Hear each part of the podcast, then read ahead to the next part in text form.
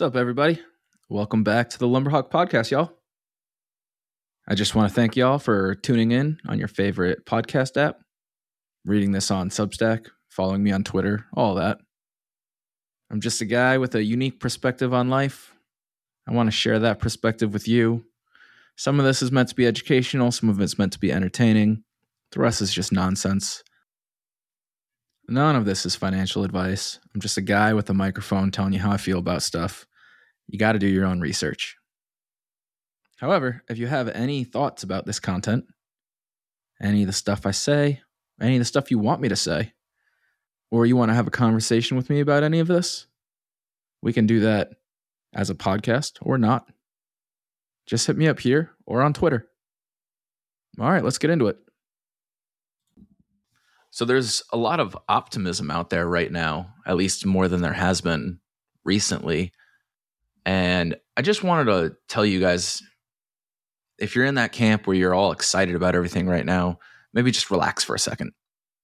Yeah, it's great that Bitcoin rallied back from the 17.5-ish number up to 22,000 in the last, day or so. Right now it's sitting right at about 21,000. We didn't break any really important key levels of resistance on the way up. So there's not a whole lot of reason to think that the bull market is back on. More importantly, the greater macro environment is still absolutely terrible. We're still in a situation where until the Fed pivots and decides to loosen monetary policy and go back into a economy stimulating mode, then all the markets are just gonna be at the mercy of that. That doesn't look like it's going to change anytime soon. Certainly not this month. I'm expecting another 75 basis points here for the meeting coming up for this month. But there are also two really big crypto-specific reasons why I think that we are due for a little bit more pain before this is over. The first one is Mt. Gox. Mt. Gox is like the behemoth that will never leave the crypto space. It's been a problem for years. For those of you who don't know, Mt. Gox was the crypto exchange back in the day. They got hacked. The guy who ran it tucked and ran.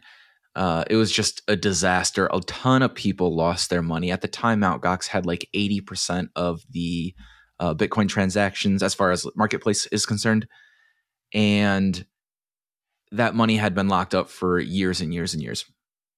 It's looking like the Bitcoin that they have remaining is likely to hit the market here very, very soon, like as early as today. And that could apply a lot of selling pressure to the market. As of a few days ago, the Japanese exchange had about $3 billion worth of Bitcoin and Bitcoin Cash on their balance sheets that they were expecting to be able to use to pay back to their creditors. If that happens, that's potentially $3 billion of selling pressure in the market. Obviously, that could contribute to more negative price action. If you guys are unfamiliar with the Mt. Gox situation, just let me know. I'll make a podcast about it if you want, something short that just kind of is an overview. It's kind of old news in the crypto space, but there's a lot of new people in the crypto space who may not be aware of what happened. So just let me know. The second thing that is more crypto specific is the relationship between Celsius and Tether. If you don't know, Tether is the largest and most liquid stablecoin. It has its own set of FUD behind it as to whether or not they're truly backed and being audited and all that other stuff, but that's not what we're talking about today. Celsius took out a $1 billion loan from Tether to shore up some of their illiquidity problems that they've been having recently, stuff I've covered. It would seem that Celsius has been paying back some of its debts and minimizing its risk of margin calls and being liquidated.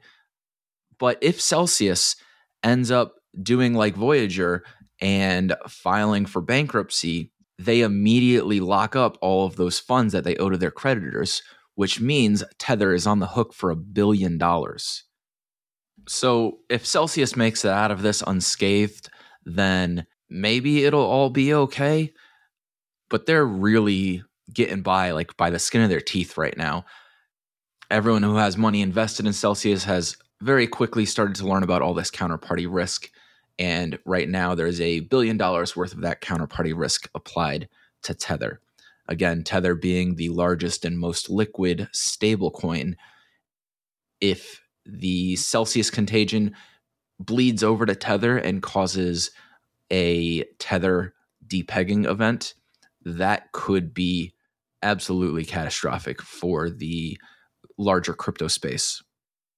Again, I'm not saying that that is inevitable, that that's happening right now, because it's not. But the risk is there. It's just something to be aware of looking forward. So yeah, just to recap, the reason why I still think we have more room to go. We didn't break any significant positions of resistance, nor did we have a significant enough amount of bottoming volume to convince me that the bottom is actually in. The Celsius bankruptcy Tether counterparty risk, we're going to have to see how that plays out. It may or may not happen, but if it does, it'll be significant. The Mt. Gox collateral selling pressure, repaying those creditors. And I didn't mention this before, but those creditors, because Mt. Gox held onto those funds for so long, they're still way, way ahead of the game in dollar terms from when they put that money into Mt. Gox, when they owned that Bitcoin that they lost. It's estimated that the total pool of capital is about a 20x return from when the exchange shut down.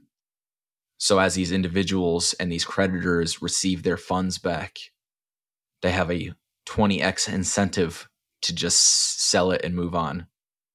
Now, obviously not all of them will, but it seems pretty likely at least some of them will. So that's a potential $3 billion of selling pressure coming.